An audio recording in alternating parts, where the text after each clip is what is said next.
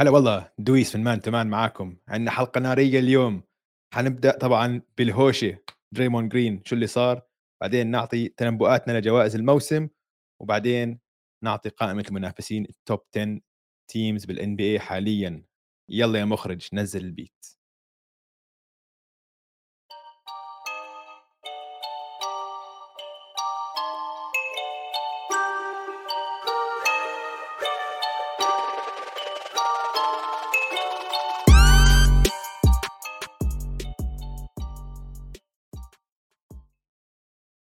هلا دويس، كيفك؟ هلا اوجي، اهلا وسهلا فيك واهلا وسهلا بالكل بالحلقه رقم 188 من بودكاست مان تمان على استوديو الجمهور. انا اسمي اوجي، معي زي دايما دويس. هلا والله، البودكاست مان تمان اللي بنغطي عالم ال NBA بالعربي. اوجي، تعرف انه ال NBA ضايل له 6 ايام؟ بعرف انه الان بي اي ضايل له 6 ايام، كتير متحمس. بس اسمع، قبل ما ندخل بالان بي اي، انت بالمقدمه نسيت تحكي عن اهم خبر صار هذا الاسبوع. هوشه دريمون جرين طبعا حكي عنها كثير. لا العالم شافوك بدون نظارات يا دويس. لا كذب. يا جماعه، على اللي ما هذا مش انا كذب، اللي ما بيعرف، رحنا انا ودويس حضرنا مباراة البري سيزن بين البوكس والهوكس بأبو ظبي. حضرنا المباراة الأولى مش الثانية، وكنا قاعدين منسولف ومنحكي بالهاف تايم، وإجانا متابع قديم اسمه سلطان، سلم علينا، كيفنا معاه، حكينا شوي عن المباريات وكل هالأمور هاي. سلطان معاه كان جماعته كمان، كلهم شباب محترمين رائعين، انبسطنا كتير. بالآخر قبل ما نرجع على محلاتنا على كراسينا نروح نكمل المباراة، سلطان بلف وبيحكي يا شباب بصير ناخذ صورة؟ قلنا طبعا، فتصورنا مع بعض. هلا اتذكروا انه المباراة اولا عم بتصير جوا، وثانيا عم بتصير بالليل، وثالثا بأبو ظبي. مش بدبي. فدويس اول ما تصورنا بعد ما خلصنا لف وطلع قال لي يا اخي اذا سلطان هلا حط الصوره على تويتر انفضحنا. قلت له ما راح يحطها، حطها. تعرف شو عم بيصير؟ انا هلا اكتشفت، انا هلا كل ما اطلع معك راح اجيب نظارات عشان انا عشان انت صار الناس يعرفوك، عشان انت مبين وجهك وشكلك، صرت يعني كل ما هلا اوجي كل ما يطلع بيطلع له واحد انه متابع الان بي، فانا مش متعود على الشهره هاي. مش متعود على الشغل، اخذت النظارات دائما هلا وين ما اروح بالليل. لا بس الناس انبسطوا يا دويس انه شافوك بدون النظارات.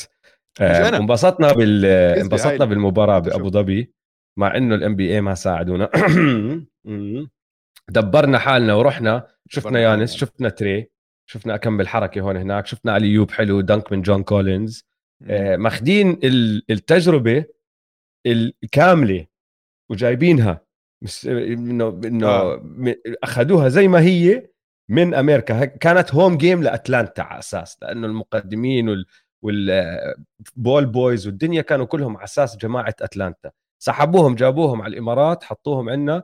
يعني جابوا الرقصات وجابوا التيشيرت جونز وجابوا الالعاب اللي بيلعبوها بالتايم اوتس، جابوا كل إشي موجود بالمباريات هديك وحطوه. حتى اللي بتعرف اللي بدنكوا على الترامبولين هدول دويس، قاعدنا نضحك انا وياك عليهم زي ما هي زي ما كانت.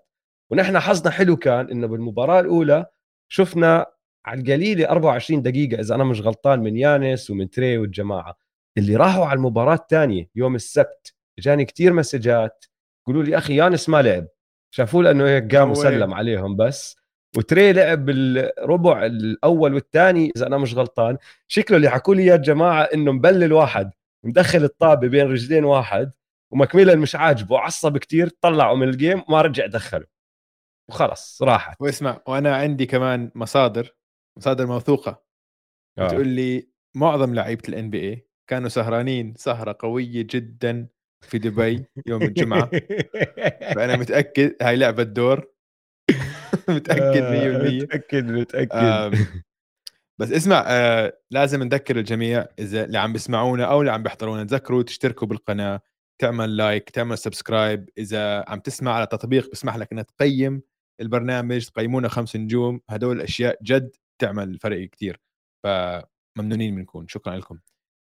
حلو، نخش. طيب اسمعوا، احكي لكم هلا، انا احكي لكم خبر. انت ذاك هذا اوجي صار له اسبوع كامل يعني عم مكيف مش مصدق امتى الحلقه جاي عشان يفصل لكم بالتفصيل الممل المعركه، اللكمه مش معركه، هي كانت لكمه، الكتله اللي اكلها جوردن بول من دريمون جرين. ف اوجي انا هلا راح اشرب كاس شاي وارتاح، وانت تفضل لك المايكروفون.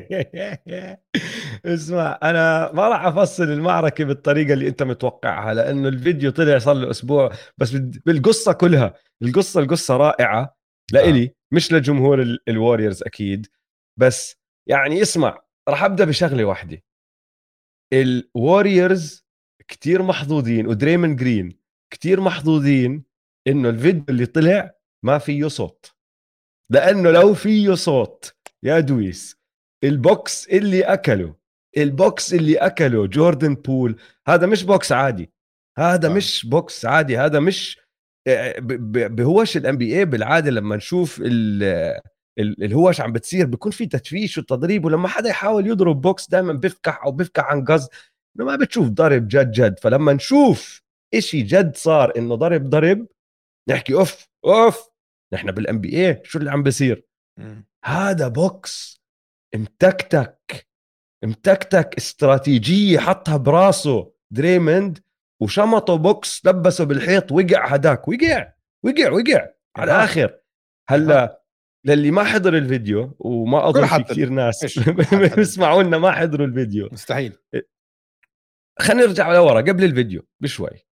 هي كل هالقصة بدأت الأسبوع الماضي يوم الجمعة، لما طلع تقرير إنه صار في مشكلة بين دريموند جرين وجوردن بول بالتدريبات تبعت الواريورز، وصار في ضرب، حدا ضرب التاني. بس لأنه ما كان في فيديو، ما كان في إشي، الواريورز على طول مشوها على أساس إشي عادي بصير دايما بالتدريبات، بتصير بعالم الان بي اي دايما بتصير، وعادي الناس مش فارقة معها كتير. خربت الدنيا تاني يوم لما تي ام زي نزلوا الفيديو، والفيديو كان كتير واضح، وببدأ دريموند من زاوية عم بيحكوا مع بعض، عم بيزتوا حكي على بعض، وطبعا احنا مش عارفين شو اللي عم بيصير. بس بعدين بقربوا على بعض صغر بصدر، وبول بتفش دريموند ببعد عنه هيك مترين 3، بول برجع لهيك تحت الرم، بعدين دريموند بقرب عليه وبشمطه سوبرمان بانش. يا أخي أنا شفت الفيديو، رحت بعته لشاكر وإزي جماعة القفص، قلت لهم يا شباب قيموا لي إياه، احكوا لي شو رأيكم بهذا الفيديو، لأنه مش بوكس. الوقع اللي وقعها بتعرف إنه الرجلين تبعونه بطلوا يشتغلوا، رجلين جوردن بول هيك وقع مش بوكس اللي شمطوا إياه.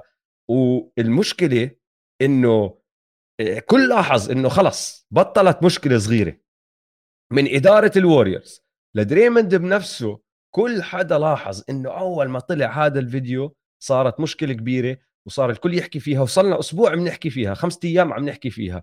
طلع دريموند وقعد بمؤتمر صحفي بعد الفيديو بيوم، اتأسف وقال للجميع، حكى للجميع إنه أنا يا إخوان رح أبعد عن الفريق شوي، أنا غلطان. هو نفسه اعترف إنه لما شاف الفيديو، يا أخي كتير أسوأ من ما هو متذكر. احكي لك اوف، انا عم بحضر الفيديو زيكم، وشفت انه الوضع صعب. التغريدات اللي طلعت عن جوردن بول من طرف اندري ايغودالا، من ستاف، كلهم عم بدافعوا عنه. وبعدين مره واحده طلع الفيديو صار الكل يحكي عن دريموند غلط، دريموند ما بيصير يعمل هيك، دريموند بنفسه بحكي لك انا عندي مشاكل ودنيا وكل هالامور هاي. وظلت ماشيه هاي القصه لليوم. اليوم طلع خبر انه الواريورز ما راح، انه دريموند ما راح يتم ايقافه من قبل الواريورز، راح يتخالف مبلغ غير ما اعلنوا، مبلغ غير معروف، وراح يكون موجود مع الفريق. وعلى اساس انه الاداره وستيف كير قعدوا مع ستيف، لانه طبعا قائد الفريق، قعدوا مع بول لانه هو جزء اساسي من هذا الفريق، وحكوا معهم واخذوا منهم رايهم شو بدكم نعمل. وبول قال لك انا جاهز. هلا طبعا شو بده يحكي؟ بده يروح يحكي لهم لا بديش العب معه، ما بقدر، بس قال لهم انا جاهز، رجعوه على الفريق، كل هالامور هاي. ودريموند اذا انا مش غلطان بكره يوم الخميس راح يصفي راجع يتدرب مع الفريق، وراح يكون جاهز للمباراه الافتتاحيه الاسبوع الجاي. فهي كلها القصة هيك قلبت ولفت وصارت وراحت واجت وبالاخر ما صار اشي. بس عندي كتير تساؤلات يا إدويس. طبعا في كتير تساؤلات وفي نظريات، انا عندي نظريات كمان. هلا اعطيك السؤال وراح تعطيني انت رأيك بالجواب. تمام تمام. اهم اهم اهم سؤال، مين السنيتش؟ مين السوسة؟ هذا هو السؤال. مين الخاين؟ هذا كان تدريب مفكر، يعني بنعدوا على الأصابع الناس اللي كانوا بهديك الغرفة، غرفة الفيديو. وحتى غرفة الفيديو هو اللي صور، كان عم بيصور بتليفون، كان في انعكاس من الشباك، فما كانت الكاميرا اللي عم بتصور التدريب الأصلي، في كاميرا إنه عادية بتصور كأنها مباراة. فهمت علي؟ فسمعنيته؟ اه عشان الشاشة شوت، الشاشة قلبت، الشاشة قلبت شوي. كنت على اليمين صرت على الشمال، بقول ايش صار. اوكي. ف اللي كان عم بيصور اول شيء هذا حظه حلو كتير، انه يعني كيف صور بهاي اللحظة، او كان عم بيصور كل التمرين وحظه انه مسك هاي اللحظة. بشوف انا هلا عندي نظريتي انه مين سرب التيب. اول شيء طبعا TMZ حيدفعوا له مصاري كتير، بس TMZ دفعوا له إدويس اكيد. طلع قرأت تقرير انه TMZ لهيك فيديو دفعوا ما بين $50,000 to $100,000 عشان هذا الحكي. وبقول لك نفس الشخص اللي عم بيحكي بالتقرير بقول لك اذا هو بيعرف يفاوض بيقدر يجي تقريبا 150,000 على هيك فيديو بس عشان اللي صار فيه والشخصيات اللي فيه. بس انا بقول لك ليش هاي ما اعتقد، عشان لو انت عم تشتغل مع الوريورز كجزء من الطاقم التدريبي، انت راتبك بالسنه تقريبا هالقد، وهاي الشغله يعني انت حلم حياتك توصل تصير مدرب مع فريق بالNBA لو ما كان تكون، خاصه حتى لو انك تبع الاكويبمنت مانجر. فهمت علي؟ لو انك تبع البشاكير، حلم حياتك تشتغل مع الNBA. ما اظن اي حدا منهم حيضحي بكل مستقبله بالNBA عشان ياخد له هذا البيتشيك ال150، حتى لو كان 500,000 يا سيدي، راتب سنتين ثلاثة.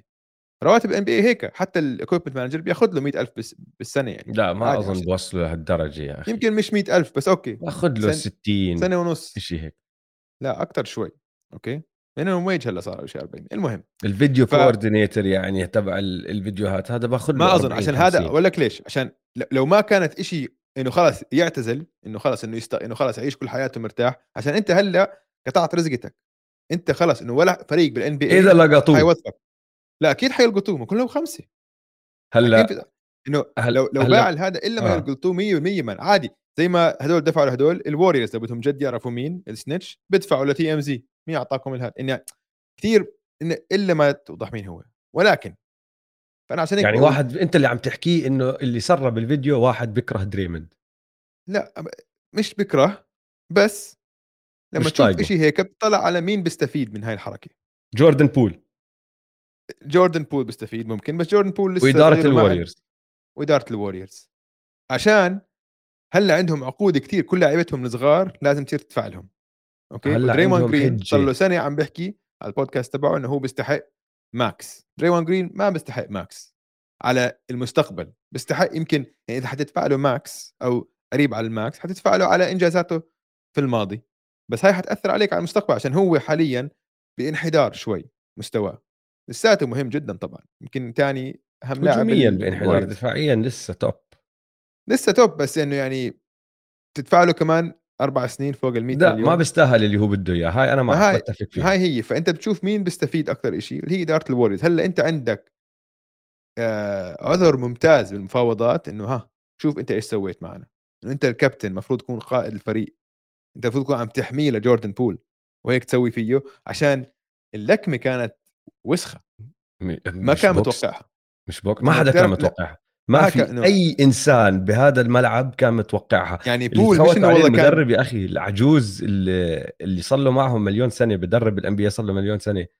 اجى بده يفزع بيناتهم اذا عمره 300,000 سنه، ختيار مسكين قاعد بتطلع فيهم هدول عمالقه تنين، عم بحكي لك اذا مش مدخلني بيناتكم مش بوكس. ما في ولا انسان بالقاعه كلها كان متوقع دريمند يشمط هاي اللكمه زي ما شمطها، مستحيل مستحيل. حتى جوردن بول انت عم تحكيه صح، ما رفع ايديه لما دفشه، رجع لورا وايديه نازلين حركه وسخه. واسمع كل لعيبه الان بي اي الحاليين والسابق والسابقه انه ما في اي شك انه هاي انت تعديت خط احمر، انت هلا ما بتعمل هيك مع زميلك، خصوصا لانه على مبينه على فيديو واضحه على فيديو. هاي المشكله مع الفيديو، بغير كل شيء. يعني ستيف كير بنفسه ماكل بوكس من مايكل جوردن وفي اسطوره كامله، في قصص كتير عن هذا البوكس. بعد البوكس هذاك راحوا ربحوا البطوله افضل موسم ممكن تاريخيا شفناه، اللي هو 72-10 بولز اللي فازوا البطوله بعد ما فازوا 72 مباراه بالموسم الاعتيادي. بس لليوم ما حدا شاف البوكس غير اللي كانوا موجودين هناك، فبنحكى عنه بس ما في اشي تشوفه قدامك. وهذا الفرق والطريقه اللي حكوا فيها الناس لما اعلنوا عن التقرير، لما طلع التقرير وصاروا يحكوا فيه بعديها ب 24 ساعه كيف قلبت، كلها قلبت من وراء هذا الفيديو، لانه صار في هلا إشي مرئي تشوفه، وهاي غيرت كل إشي على دريمن، كل إشي. فنظريتي هم الاداره هم اللي سربوا هذا عشان يستعملوه بالمفاوضات. طيب السؤال الثاني المهم، شو حكى له جوردن بول؟ اسمع، هو جوردن بول متسبب انه ازعر، ما بسكتش، ومعروف انه هاي شغله معروفه من زمان، مش هاي السنه، من قبل ما يصير بيعرف يلعب، انه بيعرف يلعب منيح، انه هي هذا بيج ماوث من اولها. وحتى دريموند على البودكاست تبعه حكى السنه الماضيه انه انا كنت عارف انه بول، انه عجبني بول حتى لما دخل كاروكي، من اول يوم بالتدريب بلش تراش توكينج كل حدا، وحتى وقتيها كان باقي الفريق عم بتطلع على دريموند، انت ما راح تسكته. فدريموند حكى لا، انا شو دخلني فيه، اذا انت مش جماعه متحمل، اذا انت بالضبط اذا انت مش متحمل التراش توك تبعه هاي مشكلتك. فهو انه كان في اعجاب من دريموند جرين اول ما اجى عشانه بيحكي تراش توك كثير. قرات مقال عن ايش حكى؟ قراته انت؟ لا احكي لي. حكوا كم من شغله، هلا مش عارف يعني، ما بعرف اذا هذا اللي انحكى ولا لا، بس المقال كان على الاتلتيك. ايه حكى كم من شغله، انه مثلا انه انت لما تروح انه لما تروح تحكي مع البنات شو بتقول لهم اذا بحبوا تريبل سينجلز، انه يعني الافرج تبعه انه 986. انت حكى له اشياء هيك قويه. هم اسمع، بس بدي اوضح شغله، هم الاثنين لعبوا بميشيغان، بس واحد لعب بميشيغان ستيت والثاني لعب بيونيفرسيتي اوف ميشيغان. هدول الجامعتين في عدائيه كتير كبيره بيناتهم، رايفلز يعني. بيكتر دريمن ميشيغان ستيت اذا انا مش غلطان، وبول يونيفرسيتي اوف ميشيغان، صح؟ فمش من البعيد انه هم يكونوا متعودين يحكوا عن او يهتوا على بعض في تراش توك بيناتهم على هذا الاشي. بس يشمط تريبل سينجلز، هاي قويه حلوه كمان. وحكى ايش ثاني عن قديش، نسيت بالضبط شو حكى شيء ثاني، بس حكى اشي عن قديش هو شنيع وجهه، فهمت علي؟ حكى اشي عن منظره يعني، فهمت علي؟ ف انه بس حكي مش مخلي جوردن بول. شو بيقول لك سافج، ما برحم. حاول اشوف اذا بلاقي ما برحم. تعرف انه انا بدفع 100,000 اللي اندفعوا للفيديو من قبل TMZ، انا بدفعهم لمين مكان لو حدا بس يحكي لي شو حكى له بول. لو معي 100,000 هلا جاهز، بطلع على تويتر بحكي للجماعه خدوا هي 100,000، بس وثقوا لي اللي حكاه، بدي اعرف.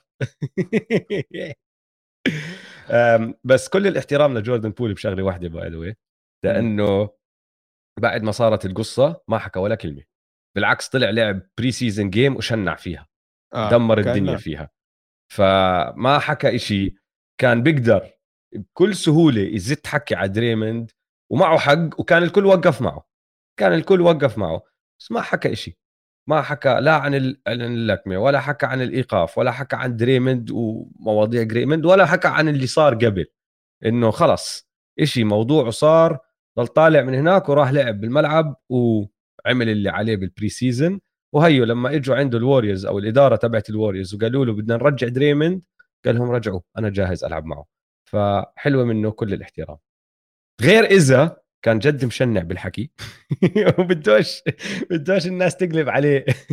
هو اسمع، هو 100% مشنع بالحكي، بس انا عم بحاول الاقي المقال، بحاول الاقيه نحن خلال الحلقه هاي، بس انه انا متاكد شنع. بس بغض النظر حتى لو شنع، لو وسخ كل حكي ممكن يوسخه ما بصير اللكمه لزميلك، ما بصير. حتى ستيفن جاكسون تبع مالس ان ذا بالاس طلع اللي قتل نص ديترويت قال لك انه ما بصير، بس ستيفن جاكسون لانه ترى مالس ان ذا بالاس، وللي ما سمع حلقه مالس ان ذا بالاس على ستيب باك عملنا ديب دايف فيها، واحلى من اللي طلعوا نتفليكس، بحكيها من هلا كثير احلى، كثير احلى. للي سمعها بيعرف، لانه خشينا بكل تفاصيلها، وانا كنت كثير متحمس على ديك الحلقه. بس مالس ان ذا بالاس كلها يا دويس طالعه من وراء ستيفن جاكسون وعقليه ستيفن جاكسون، اللي عكس بالضبط تماما عكس اللي صار. هو دخل على المدرجات وشمط الناس بوكسات لانه شاف انه عم بتهجموا على صاحبه، على زميله اللي هو رون أرتست، وراح وقف معه. فهو بالنسبه له انا ضد كل الجمهور تبع ديترويت عشان اوقف مع صاحبي، إشي عادي، ما فكر حتى فيها. وكان صار له نص موسم معه فقط، يعني جديد لسه عليه، بس خلص صار في عنده انتماء لهذا الفريق وانتماء لزملائه، وقال لك انا معك بوقف حتى الموت، ودخل ودق بكل حدا، وصار اللي صار بمالس التبالس. بس اللي عمله دريموند عكس تماما، اكيد ما راح يعجبه هذا الحكي. حتى احكي لك كيف، يعني كيف عم تشمطوا هيك بوكس. منيح ما كسر وجهه، فكوا. يعني نحن بنضلنا ننسى هدول البشر مش زينا. حتى هداك اليوم بالمباراة أنا ودويس يا جماعة عم نتطلع على اللعيبة، وأنا ودويس حضرنا كتير مباريات لما كنا عايشين كندا أو بأمريكا، حاضرينهم لايف ماشي. بس صلنا فترة، أنا صار لي تقريبا 10 سنين 8 سنين مش حاضر مباراة NBA. ولما قعدت أحضر، وأنا بعرف هذا الحكي، بعرفه كتير منيح، بس عم بحضر هاللعيبة بحكي يا أخي هدول، شو الكلمة اللي استعملتها أنت؟ aliens، كلهم aliens، كلهم فضائيين، ولا واحد فيهم إنسان طبيعي. حتى الصغير اللي هو تري بوقف جنب ناس طبيعية ببين عملاق. هدول مش بشر. تري 1.95 متر يا زلمة، تري يعني بالنسبة لباقي العالم إنه طويل، وين ما تحطه باقي العالم طويل. بس اسمع، الشيء الوحيد أظن الرحمة بالموضوع إنه لعيبة الNBA فيش ولا واحد فيهم بيعرف يضرب بوكس، كلياتهم بيفكحوا شوي. في واحد جيمس جونسون، جيمس جونسون بلاك بيلت، تريبل بلاك بيلت، بس ما سواها بالان بي. طبعا ما بسويها، لانه اذا سواها على واحد بقتله. ما هي انه مثلا كم من مره شفنا هوش بالان بي اي البوكسات تفكح.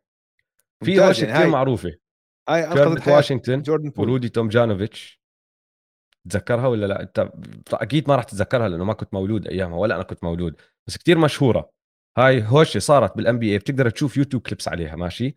رودي تومجانوفيتش متذكره، مدرب الروكيتس السابق، مدرب الروكيتس وواحد اسمه كيرمت واشنطن. كيرمت دق بزميل رودي وعم بتصير الهوشه، ورودي راح يفزع، وكيرمت لف بدون ما يتطلع بدون ما يشوف، لف وشمط بوكس، ورودي عم بركض لعنده وضرب البوكس بنص وجهه، حطم وجهه، كسر له فك، كسر له كل إشي.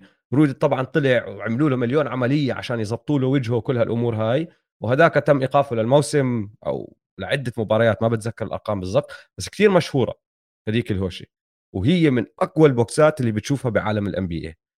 كريس تشايلدز شمط كوبي بوكس مرة، كريس تشايلدز اللي شمط كريس تشايلدز اللي ضرب كوبي بوكس مرة تبع النكس، يعني نص وجهه أيام النكس بالضبط. كوبي كان لسه صغير مع الليكرز. في بوكس ضائع، في بوكس كان أنهى حياة تبع شاك على شو اسمه، على براد ميلر، على براد ميلر 100%. مش هو اللي على براد ميلر. أنا وياك عم نتخيله تنفسه يا براد ميلر يا كليس دادلي، ما بتذكر، بس أنا متذكر البوكس، وهداك زاح وضرب الهواء. لو إنه شاك ضرب براد ميلر أو كريس دادلي ما بتذكر، لو إنه ضرب هذا البوكس كان نزله بالأرض، كان مات هذاك. كان حفر حفرة كان نزل بالضبط، نزل لقاع الأرض 100%. طيب السؤال الثالث اللي عندي عن هاي الهوشة حكينا فيه فما راح نطول عليه. كيف راح يتأثر دريمند؟ أكيد راح يتأثر كتير، لأنه هلا صار في حجة مش بس للوريورز، ترى نحن حكينا إنه الوريورز بيقدروا يستعملوها حجة بالمفاوضات، كل الفرق هلا بتقدر تستعملها حجة بالمفاوضات. هذا البوكس كلف دريمند ملايين 100%.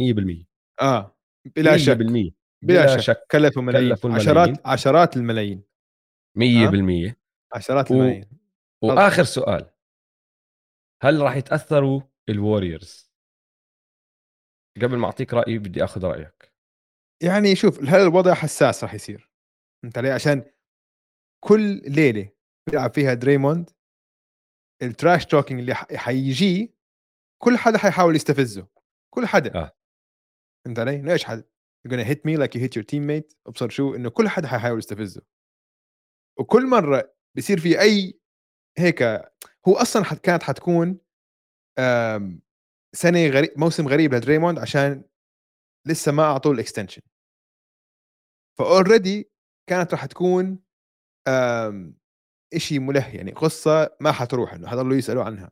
هلا الموضوع كبر، اذا صار في اي شجار بينه وبين حد تاني بفريقه طبعا حترجع، يعني حينلام على كل شيء. اذا مروا باي فترة صعبة اللوم حينزل على دريموند جرين. أنا بتفق إنه هذا الحكي راح يصير، بس على الجهة الثانية كمان بحكي لك إنه بنهاية الموسم ما راح تفرق. لا على الملعب لا، ما راح تفرق، ما راح تفرق من مرة. no. حتى هاي زي ما قلت لك طلع الخبر اليوم إنه راح يرجع يلعب معهم من الأول، والموسم طويل 5 أشهر لنبدأ البلاي أوف. ننسى زلمة، ننسى راح ننسى، هاي راح تكون قصة منسية. تعرف لما نحن بنهاية الموسم نرجع نحكي نتذكر أفضل لحظات الموسم، راح تكون واحدة من هدول، بس أنت بشهر 4 ما راح تكون متذكر هذا الاشي، لانه راح يعني هدول الوريورز يا اخي ما يعني ثقافه صح علي. ودريموند خلص اعتذر واعترف بالموضوع، وعندهم ستيف كير اللي ماكل بوكس وفاهم الموضوع كمان، فراح يقعد معهم يحكي لهم يا شباب نحن هلا لازم نعمل احسن من اللي سووه البولز بال96 لما انا اكلت البوكس تبعي. كل هالامور هاي ما اظن راح تاثر عليهم. بس يا اخي بس في اشي هلا روحت تناغم مع الفريق بطلت زي ما كانت، انه في هيك توتر بالفريق هلا صار. بيروح هاي حترت اولا يا اما بيروح يا اما بصير اسوء كتير. انا بتوقع انه بيروح عشان في نضوج، في عندك فيترنز، في عندك كذا، فخلينا نشوف هلا مين قائد الفريق. لازم هلا ياخذ الفريقين اللي وصلوا النهائيات يا دويس كلهم دراما على الجهتين، لا بطل الشرق وبطل الغرب كلهم دراما. عشان هيك بضل احكيها وبدي اضل اعيدها، احلى دوري بالعالم. طيب اكمل خبر تاني على السريع كتير. دوايت هاورد لسه بعده ما وقع مع اي فريق، فري ايجنت، لاعب حر. طلع بمقابله هداك اليوم على بودكاست اذا انا مش غلطان، وعم بحكي لك انه ما في فريق بده يلعبه وما في فريق بده يوقعه ويعطيه الدقائق اللي هو براسه بحكي بيستاهلها وكل هالامور هاي، فعم بفكر بالاعتزال. مش مشكله، بسيطه، اذا اعتزل ما اعتزل بصراحه زمان راح عزه دوايت هاورد. وين الشغله اللي لفتت انتباهي؟ شو قال لك اذا اعتزل شو بده يعمل؟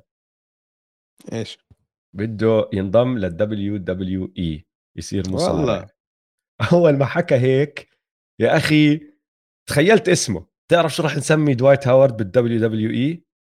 ذا كاندي مان.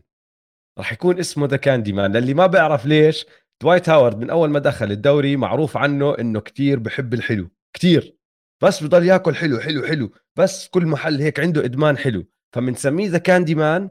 وبكون هو تعرف كيف بالمصارعة عندك المحبوبين واللي بسموهم الهيلز اللي ما بحبوهم الاشرار، دوايت هاورد ذا كاندي مان بيكون شرير جدا جدا جدا ومكروه من كل حدا، وكل ما يروح على اي مدينه اول ما يدخل بو بو هو سهل واحد يكون الصراحه. ف 100% انا بايده، يا رب يعتزل بس عشان يدخل الWWE واشوف هاي اللقطه. ما بدي احضر المصارعه، بس بدي اشوف هاي اللقطه، بدي اشوف دوايت هاورد داخل والناس نازله فيه بوينج، اظن بتمتعني. فحبيت اذكرها هاي الشغله على السريع. خبر دخلوا كمان بجماعة الليكرز 2020، روب بيلينكا مدد عقده مع الليكرز لسنة 2026، والمفروض اللي طلع بالتقارير انه مفروض كانوا متفقين على هذا التمديد قبل ما حتى يشغلوا دارفنهام. فسؤالي للجماعة اللي معنا مشجعين الليكرز اللي معنا بالبث المباشر، شو احساسكم بهذا التمديد يا جماعة؟ نستنى الإجابات شوي. أنت شو رأيك طيب زويس؟ يعني ما بعرف، حسب ما في شيء، ما في شيء، حسب بتقيس النجاح، إنه يعني أخذ بطولة بس الفريق وضعه، بس بعد البطولة دمر الفريق. شوف الفريق ما زبط هاي الموسم، بعد البطولة كان كارثي، بس ما بعرف مين كان كارثي. هل كارثي كان هو فعلا، ولا عشان هو سلم الأمور لكلتش ولبران يعملوا كل التحركات؟ كل التحركات كانت من كلتش ولبران كلها. يعني هذا مش إشي، مش والله مؤامرة ولا إشي، لا هذا هدول حقائق، فهمت علي؟ فممكن تلومه إنه أنت ما، إنه كتير أعطيت مجال للبران وجماعته يتحركوا بالليكرز، بس إذا ما سوى هيك ممكن لبران يزعل ويطلع. فالوضع وضع حرج يعني، بس هو شخصيته مش قوية، مبين إنه، فهمت علي؟ لو شخصيته قوية عاد غريب يا أخي، بس ما في حد بالNBA. بس اسمع، بس كان وكيل أعمال كوبي. بس هيك، بس كانوا صحبة، كوبي ما بده وكيل أعمال، فهمت علي؟ إنه كان already إله هيبة لحاله، فهمت علي؟ ما بحتاج. كان إذا واحد بتحمل كوبي يوميا وبيشتغل معه كثير غير. كوبي ما كان جي ام، مش على جي ام، انا قصدي على شغله الشخصيه فقط، انه اذا انت كوبي مع لبران جي ام، بس لبران جي ام والبست فريند تبعه كلتش، فال انه لبران بتدخل بالامور الاداريه كتير اكثر من كوبي، كتير اكثر من لاعب بالتاريخ. هاي النقطه ما عم بحكي على هاي النقطه، انا بس عم بحكي على نقطه شخصيته ضعيفه. غريب انه شخصيته ضعيفه لانه كان وكيل اعمال كوبي، وانت بتتوقع حدا كان وكيل اعمال كوبي تكون قويه شخصيته كتير من وراء التعامل مع كوبي ما كان سهل. هو اسمع، هو كمان اكيد شخص ذكي وهيك زي السحليه بحسه، فهمت علي؟ حسب يعني في ناس بشركات كبيره، هي احسبها شركه كبيره، بيعرفوا كيف تو سرفايف. انت فهمت علي؟ مرات مش كل معركه لازم تخوضها، فهمت علي؟ فبعض الاحيان خلص بياخد خطوه لورا، بقول لك خلص هاي اجى واحد قوي خليه هو يمشي الامور، فيعني فهمت علي؟ فهو اظن يمكن اخذها هيك استراتيجيا، فكر على المدى الطويل، قال لك ما في داعي هلا ادخل بحرب مع لبران بعد ما فازنا بطوله. مين انا روب بولينكا بعد ما لبران رجع البطوله للوس انجلوس، اقعد هلا احكي له انه هو بفهمش بكره السله وهيك، باخذ خطوه لورا. فوضعه صعب يعني، وضعه صعب. في تعليق من صديق متابع اسمه رورونوا جونز، باختصار لأنه كثير إجانا ردود على السؤال اللي هو شو رأيكم يا مشجعين الليكرز. رونو جونز بيقول لك كمشجع للواريورز فرحان بالتمديد. فخلص هذا هو الاختصار لكل إشي عم بيصير. ما بدنا نسمع من الليكرز لأن المساكين كارثة، زبالة، بعرفش إيش. بس شوف وضعهم سيء. بس شوف أظن جد بحكي ومبانياما رح يغير كل موسم. ليش؟ رح يصير في عندك صفقات غريبة يعني، عجيبة، وفرق تكون مستعدة تتخلى عن لعيبة ممتازين مقابل ولا شيء عشان يقربوا على التانك. هذا أمل الليكرز الوحيد، إنه يخلوا عينهم على كم من لاعب. الفرق اللي شكلهم يبدو بداية صعبة هيك، بقى يصيروا يتخلوا عن لاعبتهم الكويسة مقابل أي شيء، تراب المصاري. يصير في بس عندك تنزيلات عند الليكرز، عند الفرق الثانية، عند الليكرز عند الفرق الثانية، وتروح والليكرز بيشتروا على الواطي. ممكن جدا يصير، ممكن جدا، عشان بس حاليا تركيبة فريقهم البيسرز. أنا بحكي لك تيرنر وبادي هيلد، بس ما بعرف إذا هاي محرزة. لا كتير محرزة، شوتينج وبيج مان، باك اب بيج مان بيقدر يساعد على الدفاع. أنا لو إني محل الليكرز بعملها 100%، بعملها لازم أسويها طبعا. آخر خبر، هو مش خبر، هو رأي أكتر ما هو خبر. حضرت الريديم تيم الوثائقي؟ لا لسه ما حضرته. بصير احكي لك بس عنه على السريع، عندك طلبت ما احكي لك عنه. راح احكي لك، راح اعطيك نصيحه كصديق. لا تحضره، لا تحضره. ايش؟ لا تحضره، زباله، مخيب للامال جدا.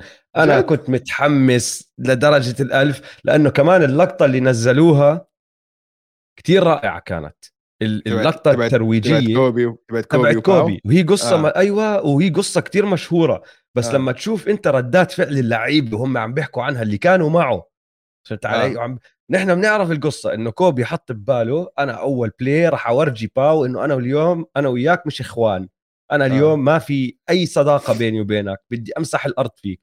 وللي ما بيعرف نحن حكينا كتير عن قصص كوبي بحلقات كوبي كتير منهم عن 2008. 2008 كانت السنة وهي هاي الأولمبياد كانت السنة وين ما كوبي سمعته بدأت تتغير بالدوري وبالوثائق بيحكوا عنها شوي. قبلها كان لونر كان الكل يكرهه كان كل هالأمور هاي دخل عليهم كالقائد المخضرم تبع الفريق وهم كلهم أصغر منه وعرفهم على الأخلاقيات العمل الموجودة عنده. وفي قصص في واحدة منهم ذكروها على سبيل المثال بالوثائقي كنا نحن نحكي عنهم إنه كان يطلع أو كان يصحى ويروح يتدرب ولما يدخل على الفطور يكونوا اللعيبة كلهم عم بدخلوا يفطروا بشوفوه صار له 4 ساعات عرقان من فوق لتحت صاروا كلهم يعملوا هذا الحكي. والجيل هذا كله تبع ليبرون وكارميلو وكريس بوش وكريس بول وكل هدول الجماعة تعلموا منه صار كمثل أعلى لإلهم من ناحية أخلاقيات العمل. دوين ويد كلهم تعلموا من كوبي وراحوا حققوا أنجزوا بطولات من وراها وتغير الدوري من وراها وشخصيته كانت الإشي الرائع. الجزء بالوثائق يدوي اللي عن كوبي حلو حلو كتير غير هيك زبالة زبالة زبالة زي ما بدخلوا لي الجيش الأمريكي والبروباغاندا تبعتهم ونحن انتوا عم بتهاوشوا عشان اكثر من السله ومن الام بي انتوا عشان اولاد البلد بيجيبوا لهم جنود وبدخلوا مايك شيشيفسكي شو اسمه مايك شيشيفسكي صح بن لافاز اللي هو المدرب تبعهم كان كيف كان هو اصلا ميليتري مان وبتجي ما حبيته ما انبسطت من مره خيب الامال كتير ما ركزوا على السله ركزوا على امريكا امريكا امريكا امريكا. هم الصراحة اسمع هم لعبتهم مان البروباغندا والأفلام يعني اسمع إنه فريق فيه لبران وكوبي ودوين ويد والان بي اي كلها يفوزوا على سبين وغريس وبورتوريكو هاد يعني لقب عجيب هذا إنجاز عظيم مفروض يمسحوا الأرض فيهم. يعني مين كان الفرقة الثانية مين اللعيبة الثانية عم تلعب ضدهم؟ أوكي هلا شوف فريق إسبانيا كان رائع فريق إسبانيا كان رائع هذا كان فيه وقتها كان فيه شو اسمه كان فيه ريكي روبيو كان عمره 17 سنة بالكين كان الله صغير باو كان عم بيلعب ماركسول ما كان بيلعب كتير رودي فرنانديز كان بعزه كان نافارو كان عم بيلعب سيرجيو رودريغيز كان عم بيلعب ماشي كلهم ممتازين بس يعني لبرون كوبي كي دي دوين ويد كريس بول يعني حلوا عني المهم لسه راح احضر راح تحضروا ما بدك تسمع نصيحتي بس مش حستعجل يعني بس طيب شو رايك ناخذ تايم اوت يلا ونرجع نحكي عن توقعاتنا للجوائز الفرديه قائمه المنافسين الاولى لهذا الموسم. جاهز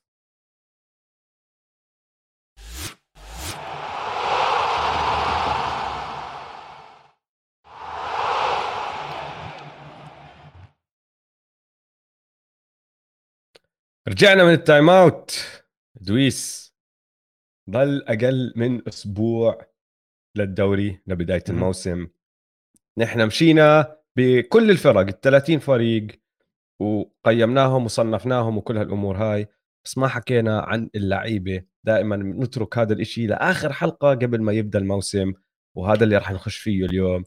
والموضوع زي دائما اللي بحضرنا أو بسمع لنا من زمان بيعرف إنه نحن رح ندخل على كل الجوائز اللي بوزعوها بنهاية الموسم ورح نتنبأ والجوائز اللي هي أفضل مدرب أفضل لاعب متحسن أفضل احتياطي الروكي أفضل روكي أفضل مدافع والMVP. بعد ما نخلص من التوقعات هدول رح ندخل على قائمة المنافسين ونمشي بالتوب 10 حسب تقييمي وتقييمك وبنخلص بمين نحن كمان تمان متوقعين رح يربح الدوري هذا الموسم. رح نبدأ هلأ بالجوائز الفردية ورح نبدأ بجائزة الكوتش اوف ذا يير. بس بدي أحكي لك أنا شغلة سويتها شوي هاي السنة وراح اخليك بكل جائزه انت تعطيني تنبؤك اول، بعدين راح اعطيك انا تنبؤاتي، لانه انا عملت 3 لكل جائزه. عملت التنبؤ الاصلي اللي هو التوقع الاصلي، ماشي، بعدين حطيت حصان اسود لكل جائزه، وبعدين حطيت ضربه مخ لكل جائزه. اوكي. وعندي اسباب لكل شيء، ماشي. فراح نبدا بجائزه افضل مدرب. مين تتوقع يفوز جائزه افضل مدرب هاي السنه؟ فكرت ب3. حلو، انت يعني خشيت 3 زيك بس بطريقه ثانيه.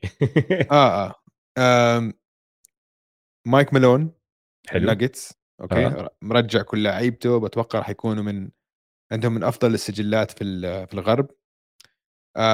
تايلو، عشان بتوقع انه تايلو كمان من خاصه بالبلاي اوفز، هو ورجع انه هو فعلا من نخبه الان بي اي كمدرب، بس مشكلته انه حسب فريقه بعرفش كم مباراه حيلعب كواي وبول جورج هيك. بس زي ما حكينا الاسبوع الماضي لما بنحكي عن منافسين الغرب، عندهم 11 لاعب، فبتوقع يكون سجلهم بالموسم كمان كويس، وهي عامل مهم كتير، انه ما بصير كوتش اوف ذا يير يكون مش عامل بلاي اوفز، فهمت علي؟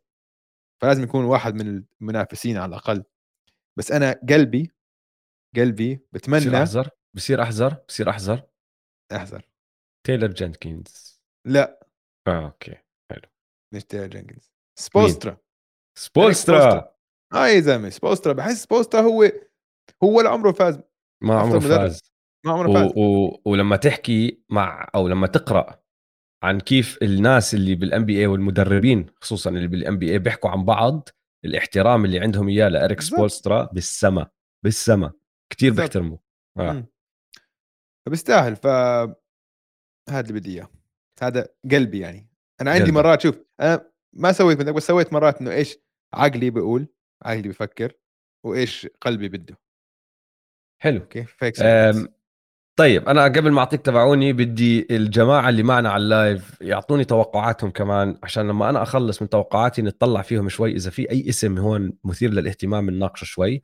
بس انا توقعي الاول اللي هو التوقع الصريح، التوقع الاصلي، تايلو، لانه زي ما انت حكيت الكل بيعترف انه هو مدرب رائع، وحتى الموسم الماضي لما ما وصلوا البلاي اوفز كل حدا كان مكيف على شغله، لانه عم بيلعب بدون كواي وبدون بول جورج لجزء كبيره من الموسم. هلا معه الفريق بصحته الكامله، وممكن كتير كتير وارد انه فريقه يخلص مع بسجل من افضل سجلات الام بي اي، واذا كواي ريح وهيك فازوا راح يحكوا الناس خلص هذا الزلمه بيستاهل، فراح يصفي فايز كوتش اوف ذا يير من وراء هذا الاشي. فانا توقع الصريح تايلو. الحصان الاسود اظن راح يعجبك، الحصان الاسود تبعي يا سيدي العزيز ويلي جرين. تخيل موسم زايون ما بنصاب فيه بدمر الدنيا، والباليكنز بخلصوا بالتوب 4 بلكن بالوست او بالدوري مع انجرام وزايون والجماعه اللي عندهم، وقتها كتير راح يكون في صوت وكتير راح يكون في تشجيع لويلي جرين، فحطيته كالحصان الأسود. وعندي ضربة مخ قوية جدا، ماشي. تخيل هالسيناريو. السلتكس اللي راح من عندهم إيمي يودوكا، اللي لو إنه ما تم إيقافه لكل الموسم كان 100% نذكر اسمه بهذا النقاش، صح؟ بس تم إيقافه، فكل حدا ترب على كيف هلا راح يكون عندنا نحن مدرب روكي عم بقود فريق هلا وصل الفاينلز، وهداك اللي هو ايدوكا له وزن، وكل حدا متفق على قديش مهم لهذا الفريق. بيجي جو ماتزولا اللي هو المدرب الروكي، وبقود السلتكس لأفضل سجل بالقسم الشرقي. احكي لي ما بربح الجائزة؟ أكيد. فضربة المخ تبعتي جو ماتزولا، وأنتوني سلامة صديقنا بتفق I got جو ماتزولا. بيقول لك عم بشوف اسم جيسون كيد عم بنحكى كتير، ما بعرف إذا جيسون كيد رح يقدر يفوز، لأنه بس ما بتوقع إنه المافز يكونوا من أفضل 3-4 فرق بالدوري، أو حتى 3-4 فرق بالقسم الغربي، بس رح نوصل ل المابز. انا راح اذكرهم بعدين، فحطوها على جنب هاي الشغله. الجائزة الثانية أصعب جائزة دايما الواحد يتوقعها كتير صعبة تخبيص يعني، وعم بتزت أسامي هيك بس زت أسامي جائزة Most Improved Player، أكتر لاعب بتحسن هذا الموسم أو أكتر لاعب بتحسن هذا الموسم. مين عندك دويس؟ هلأ أنا فكرت فيها بالطريقة التالية. أول شيء ما راح أحسب اللعيبة اللي بموسمهم الثاني عشان بتوقع هذول متوقع يأخذوا قفزة بس بتوقع إنهم من ناحية إحصائيات يمكن يكونوا أفضل ناس، أكتر ناس يتحسنوا هذا الموسم، ناس زي كيد كانينغهام، سكوتي، موبلي، وحتى فرانس واغنر بتوقع يكون لهم موسم ناري حلو. ولكن أظن عادة ما بيختاروا most improved player للاعب تاني سنة، عادة لازم يكون ثالث أو رابع سنة.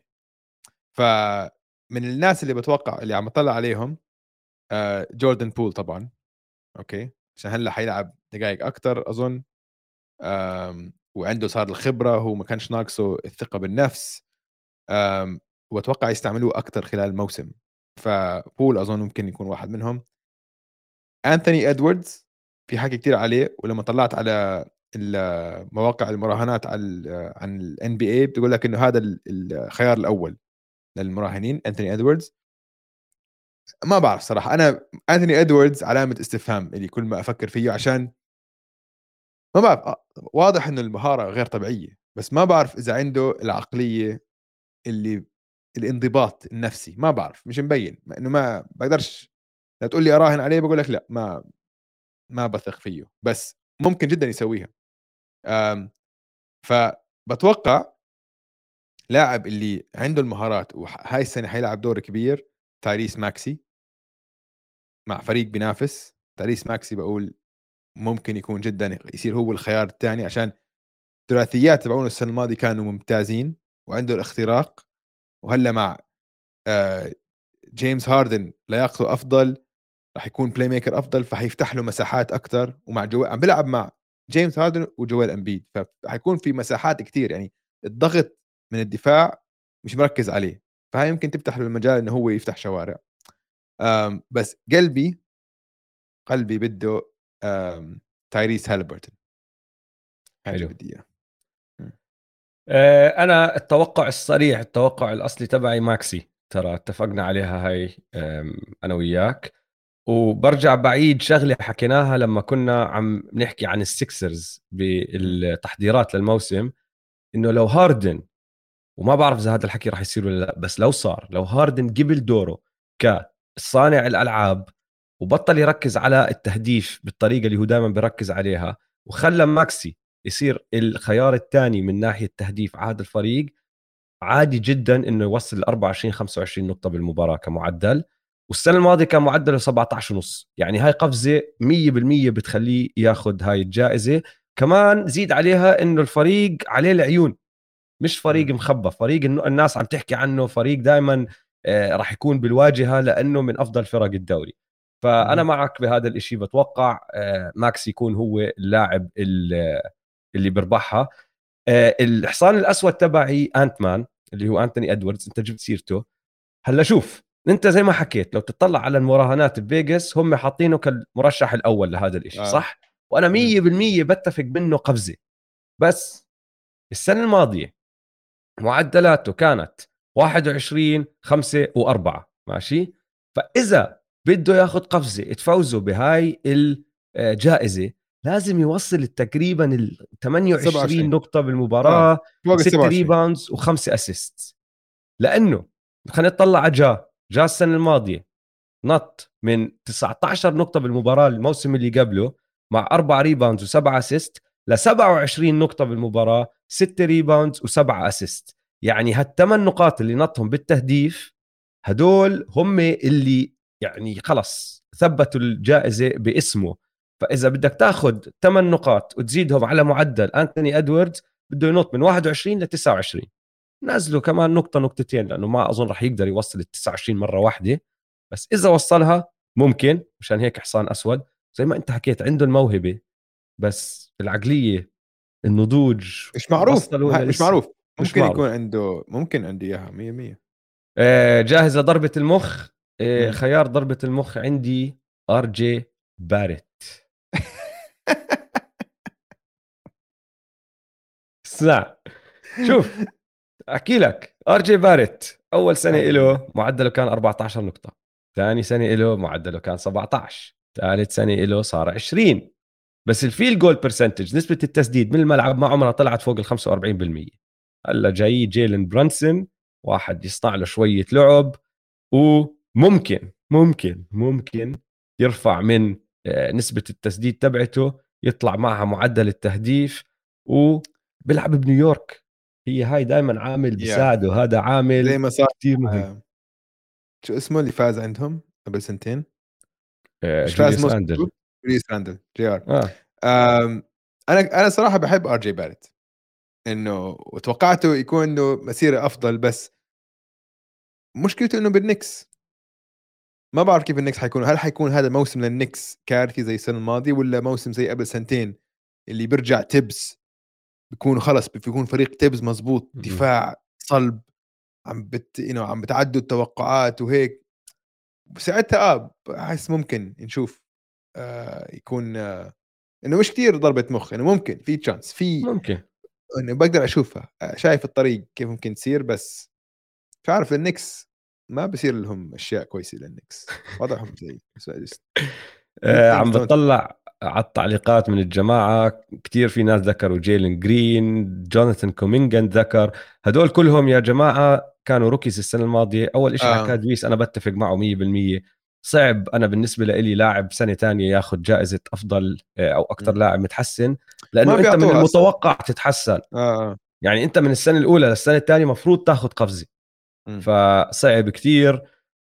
في واحد عم بيسأل إذا جيمي بيقدر ياخدها، إنجرام ذكر اسمه، بس كايل كوزما حلو، كايل كوزما ذكر اسمه. بصراحة كايل كوزما بقدر أشوفها ممكن تصير، مش من المتوقع، بس يعني في يعني أعطيك سيناريو دويس، أعطيك سيناريو كايل كوزما.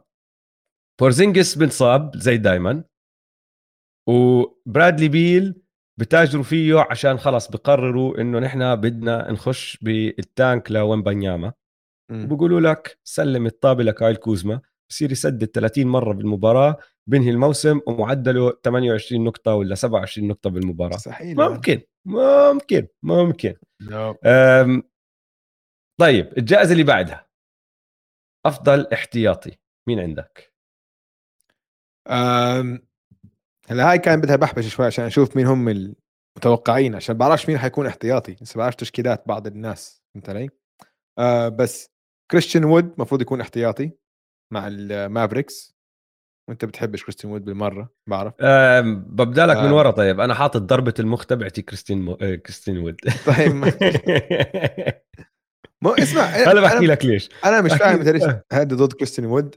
ماشي، انا ما بحب كريستيان وود، كان على فريق تانكينج صار له سنتين طول عمره على فريق تانكينج، ما بيساعد. ما بحسه وينينج بلاير، ما بحسه لاعب بيساعد الفوز، ما بحسه لاعب بيساهم للفوز. بس هي بس وين ليش زتيته على ضربة المخ؟ ماشي، لأنه في عندك تجربة كيد هاي اللي عم بيحكي فيها انه حطه احتياطي، وبصراحة انت كسيكست مان كأفضل احتياطي ما بتحتاج تلعب ديفنس عشان تفوز هاي الجائزة، لأنه صح. كتير في ناس فازوها بالزمانات ما عندهم أي نوع دفاع، ما في يعني ما في، بس لازم تسجل.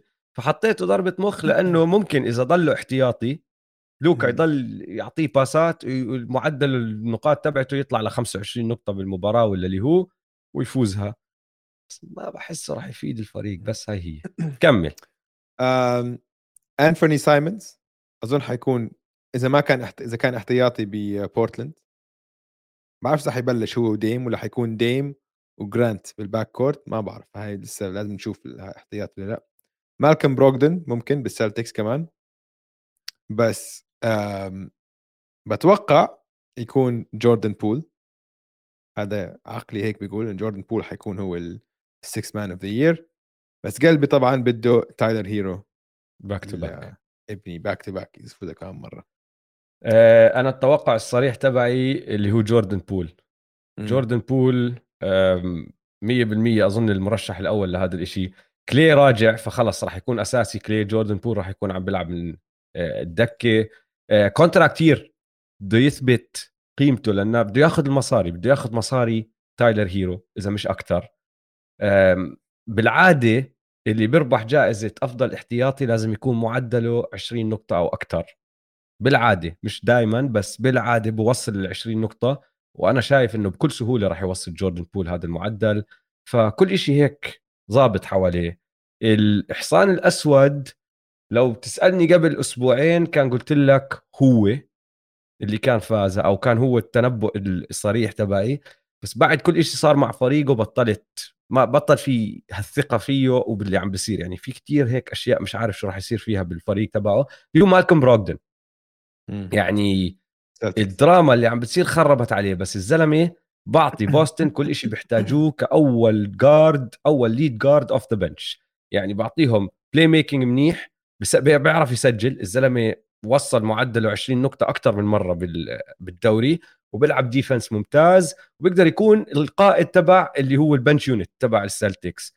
بس هلا مع المدرب الجديد وكل الدراما اللي عم بتصير نزلته للحصان الأسود، رفعت بول، بتوقع بول يفوزها بصراحة، خصوصا بعد ما حضرت هالمباراة، بعد ما أكل البوكس وراح دمر الدنيا. في كان أكمل حركة إله، في شفتي موف هيك سواها، طيع مدافع على جهة، رجع على الجهة الثانية وحط سلم كتير حلو. حتى بعرف هاي الحركة هاي، حتى كيدي علق عنها كأنه كيف بتفكر تعمل هيك، إنه معجب فيها كتير كان. وأظن كمان هاي هيك نخزة لدريمون جرين ليكون كيدي اللي سرب الفيديو.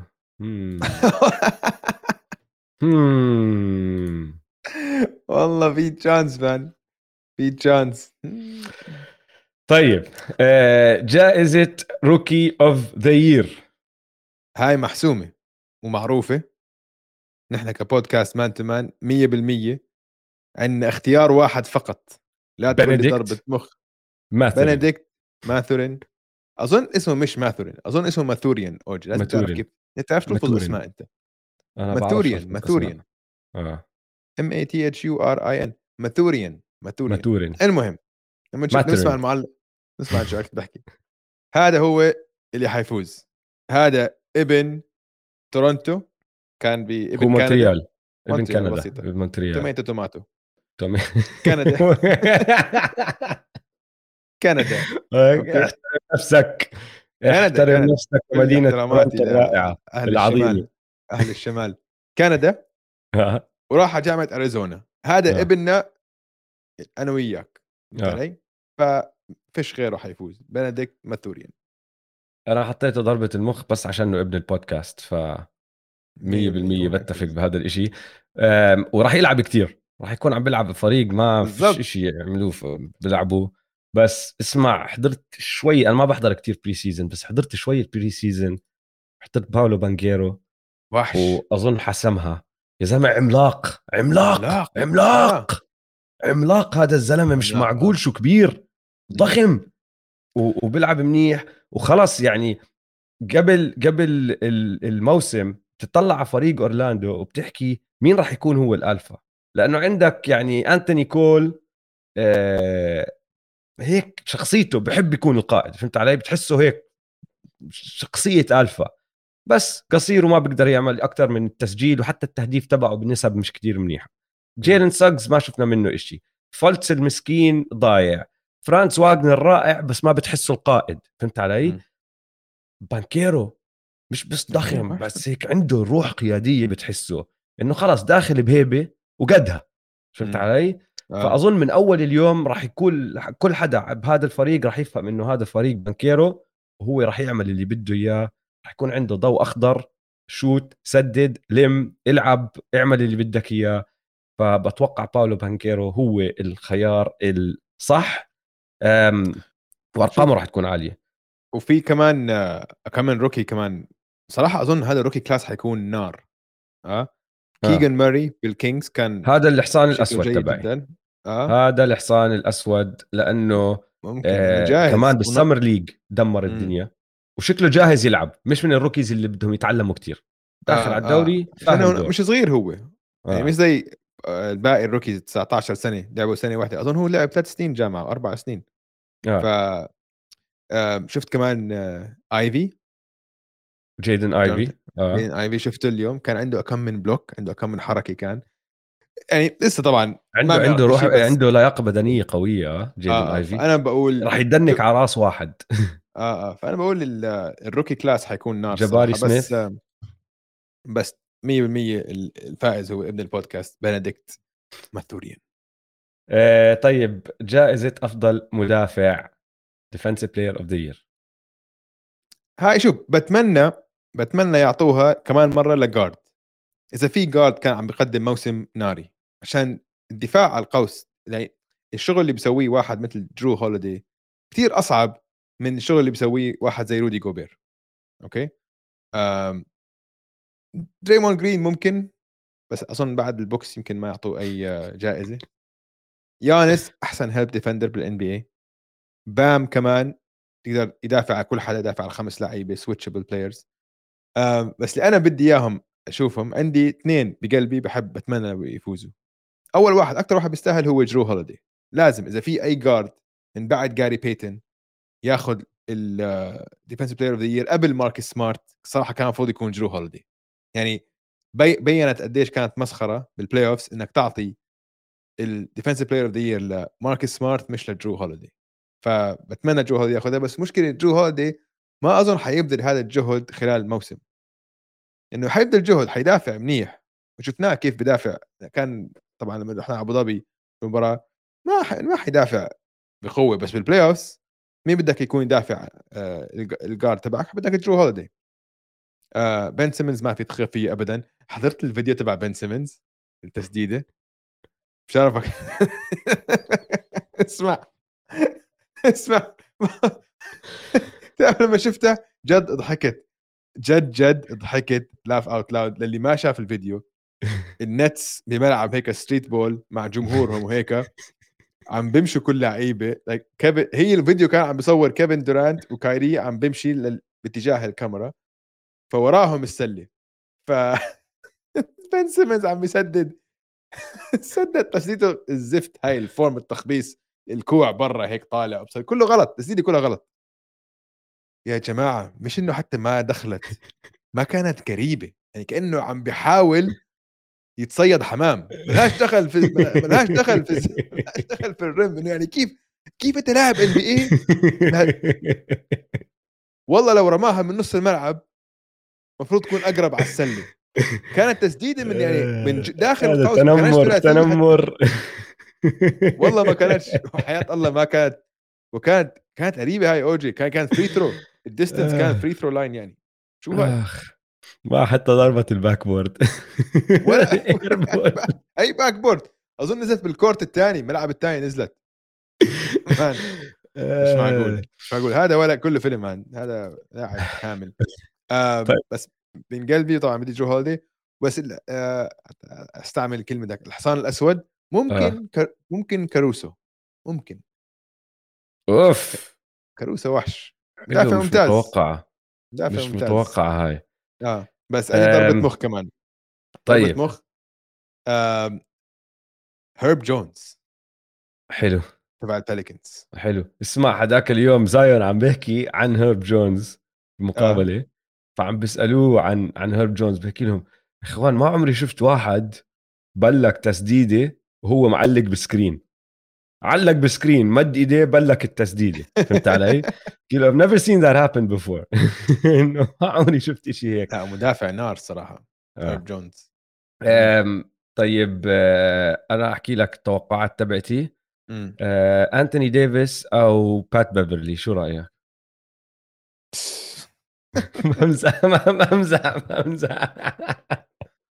أنتوني ديفيس ما أظن يوصل العدد الكافي للمباريات اللي محتاجها واحد عشان يفوز. هاي بات بيفرلي راح يضله يحكي عن حاله بيستاهل هاي الجائزة من بداية، من أول يوم بالموسم، أول ما ياخذ أول ستيل راح يلف عند الجمهور ويضل يحكي لهم هيك أنا بات بيفرلي شوفوني. بس بصراحة لا، ما بتوقع لا هاد ولا هداك.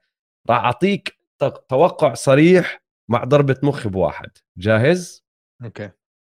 إيفن موبلي.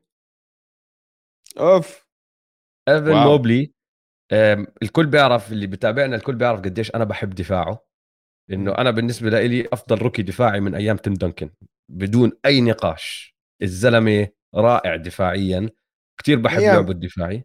اوكي تيم دانكن اجى بعد كيفن جارنت صح؟ يس اوكي مش اجى بعده بسنه بسنتين. فبالنسبه لإلي الزلمه بيعمل كل إشي محتاجه لاعب مدافع رائع على الملعب. وهاي السنه عم بيلعب مع جارلاند ودونيفن ميتشل قدامه اللي لا هاد ولا هداك معروف عنه انه مدافع رائع، فراح يورجي للناس قديش قيمته الدفاعيه عاليه مع السويتشنج ومع اللعب. هلا آلين اللي بيلعب معه كمان مدافع رائع، كمان بيعمل سويتشنج وكمان بيساعد، بس مش قد موبلي. موبلي بيقدر يمسك ناس آلين ما بيقدر يقرب عليهم، بس بيقدر يعمل كل إشي جوا بيعمله آلين. انت علي؟ فضربة مخ زائد توقع صريح، توقع أشياء كتير حلوة من إيفن موبلي على الجهة الدفاعية هاي السنة. فهو هذا التوقع الأول. الحصان الأسود راح يعجبك يا دويس، رودي جوبير. أخذ لك حصان أسود وين؟ شوف شو راح يصير، شوف شو راح يصير، خدها مني. هاي السيناريو ماشي. الفريق الهامل الدفاعيا هامل اللي هو المينيسوتا تيمبر وولفز، مرة واحدة بالموسم الاعتيادي راح يصير عندهم تقييم دفاعي عالي جدا، 1 أو 2، لأنه رودي كوبير دخل عليهم. فإعلام ال NBA راح يصفي بيحكي هذا رودي هذا رودي هذا رودي، راح ينسوا كل إشي بيصير بالبلاي أوفز، راح يعطوها لرودي. هيك السيناريو إذا فاز رودي جوبير. وقتها أظن هديك الحلقة لازم أطلع فيها أنا لحالي، أنت ممنوع تطلع عشان الأشياء اللي راح تطلع من تمك ما بدنا إياها تطلع من تمك. بدنا نحترم مشاهدينا ومستمعينا. طيب جميل جدا. جائزة الMVP مين عندك؟ شوف بضمن لك 100% مش راح تكون يوكيتش. لو شو ما صار بالدنيا ما راح تكون يوكيتش، يعني مستحيل يعطوه اياها ثالث مرة ورا بعض، مستحيل. اوكي حتى لو بيستحقها، حتى لو يكون حتكون ارقامه خيالية، حتكون اذا عندك فانتسي اختاره باول خيار حيكون وحش ممتاز، بس ما حيعطوه 3 MVPs in a row. مستحيل مان، مستحيل. حتى لو انهوا الموسم بافضل سجل وفازوا لهم 68 مباراة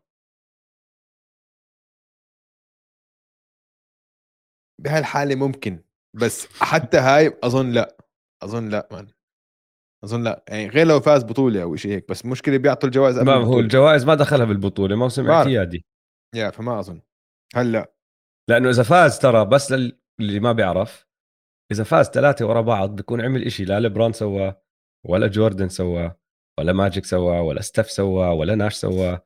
آخر واحد فاز 3 ورا بعض لاري بيرد، وقبله في بيل راسل والتشامبيون. لاري بيرد يعني أوكي لاعب عظيم طبعا، عملنا حلقة بستيب باك وهيك، بس يعني لاري بيرد أوكي كان مكيفين، كان الإعلام إنه في واحد أبيض عم بلعب ليح في ال NBA، فهمت علي؟ فإلا ما هاي لعبة دور كمان العامل العنصري في ال NBA 100%. إن أول مرة كان في لاعب أبيض تاريخ ال NBA إنه عم بينافس، فاز 3 ورا بعض. كيف يعني جوردن ما فاز 3 بعض ولاري بيرد فاز 3 ورا بعض؟ المهم هاي بلاش ندخل المتاهات هاي. بس يوكيتش بستبعد كثير. هلا الطبقة الأولى، خلينا المنافسين على ال MVP، المرشحين الأوائل اللي حيكونوا 100% طبعا يوكيتش، يانس، ولوكا أكيد. ولوكا، بس أنا بتوقع أكتر واحد بده إياها هو إمبيد، عشان صار له 2 سنين قريب كتير، أنت عارف. فبتوقع إمبيد هو أكتر واحد يعني مستقتل عليها، أكتر واحد هيفكر فيها. كمل. عندي هيك زي مسميهم لونج شوت، او خلينا نعمل ضربه مخ كمان. لونج شوت بقول لك تيتم ممكن انه الفريق ماكل هوا والمدرب وهذا، وتيتم يطلع له موسم خرافي ويشيل فريقه للنمبر 1 سيد، يكون السلتكس الاول بالايست. بصير الناس يتذكروا انه متذكرين جيم 6 ايش سوى ضد يانس، ومتذكرين بصير يستوعبوا ذكرياتنا، كانوا بالنهائي وعمره 24، بصيروا خلاص بيرجعوا بتذكروا كل الأشياء الإيجابية سواها الموسم الماضي. ضربة المخ زايون ممكن. إذا ويلي جرين فاز بفوز زايون. اذا زايون ما انصاب، هاي اذا كبيره يعني، ما اظن لعب كل المباريات وكان معدله 30 نقطه يعني، لو بتوقع حيكون افضل شوي من قبل سنتين. قبل سنتين كان 27 نقطه وبسهوله، 27 نقطه على 60% نسبه تسديد وبسهوله، وكان اوفر ويت، كان بانت، كان كوكب فهلا هيز ان شيب، فممكن جدا كان ضربة مخ. بس انا قلبي بتمنى طبعا ديميان ليلرت.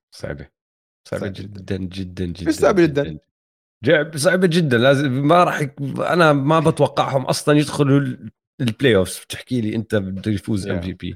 صعب. انا توقعي الصريح MVP جويل امبيد. انا معك. اعطيك قائمه اللعيبه اللي طلعوا الوصيف بتصويت MVP وما عمرهم فازوها. جاري ويست 4 مرات ما عمره فاز. جورج جيرفن لحظه، ويست ولا MVP. جاري ويست ما عمره طلع MVP. هو كان يلعب المسكين ايام راسل والتشامبرلين، مسكين ماكل هوا كان اللي حواليه دمروه، عشان هيك طلع عصبي. انت اسمع، مش طايق الحياه. حضرت هذا البرنامج ل HBO تبع عن الليكرز؟ لا لسه. شو اسمه؟ شو تايم؟ لا مش شو تايم اظن. شو تايم هو الليكر، تبع الليكرز. ما حضرته. اللي عن جاري بس وهيك. مان جاري ويست خالص. بس بيقولوا لك كثير زودوها عليه والله. بيقولوا لك كثير زي اللي بيعرفوه بيحكوا لك هو مش لهالدرجه يعني خالص. بس بعدين بتروح تقرا معلومه انه طلع وصيف MVP 4 مرات وما عمره فازها، بتحكي ممكن جد هيك مسكين. هلا يمكن يعني بطولته طلع اللاعب الوحيد يا دويس، تذكر اللاعب الوحيد اللي فاز فاينلز MVP على فريق خسران. بالضبط. وهو بكره هذا اللقب كثير. شكرا يا محمد بالكومنتس. اسمه وينينج تايم البرنامج. صح، هو بكره هذا اللقب، بكره كثير هذا اللقب. الكاركتر كان فيلم زي بضحك كثير صراحه. ف جاري ويست 4 مرات وصيف ما عمره فاز MVP. جورج جيرفن 2 مرات وما عمره فاز الايس مان. وجوال امبيد، بس ما في غيرهم. كل حدا تاني خلص اكثر من مره كوصيف، بالعاده بفوزها بالسنين او بعد السنين اللي بنهي فيها بالوصافه.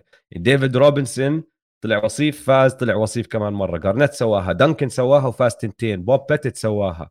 فكتير في ناس بالتاريخ بيكونوا قربوا على هاي الجائزة وبعدين خلص مرة واحدة الكل بعطيهم إياها، لأنه خلص بيقولوا لك مستحق. هاردن نفس الاشي صار معه. ف